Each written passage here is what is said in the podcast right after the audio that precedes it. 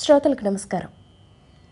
మన రామాయణంలోని ఇక రెండవ కాండం అయోధ్యకాండం దశరథుడు రాజ్యభారాన్ని పెద్ద కొడుకైన రామునికి అప్పగించవలనని సంకల్పిస్తాడు. పట్టాభిషేకానికి సర్వము సిద్ధమైంది. అంతటా వేడుకలు జరుగుతూ ఉన్నాయి. రాముని సవతి తల్లి అయిన కైకేయి దశరథుణ్ణి రెండు కోరికలు కోరింది. ఒకటి భరతుని పట్టాభిషేకం.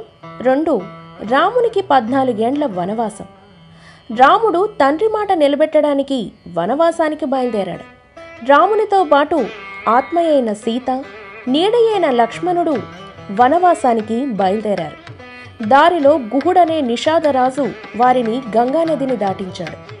రామునికై విలపిస్తూ అయోధ్యలో దశరథుడు మరణించాడు.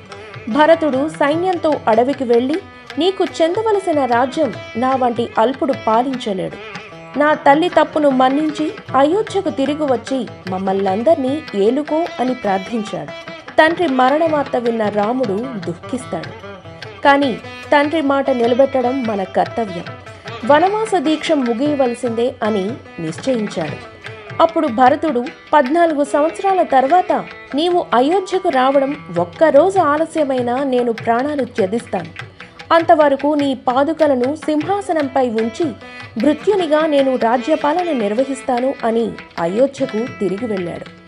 సీతారామ లక్ష్మణులు మందాకిని తీరాన చిత్రకూటం అనే సుందర ప్రదేశంలో ఒక పర్ణశాలను నిర్మించుకుని జప తపాది కార్యాలను నిర్వహిస్తూ కాలం గడుపుతూ ఉన్నారు. వారు అత్రి మహాముని ఆశ్రమాన్ని దర్శించినప్పుడు సీతమ్మ వారు అనసయ్య ఉపదేశాలు ఆశీర్వచనాలను గ్రహించింది. ఇవ్వండి అయోధ్యకాండలోని విషయాలు.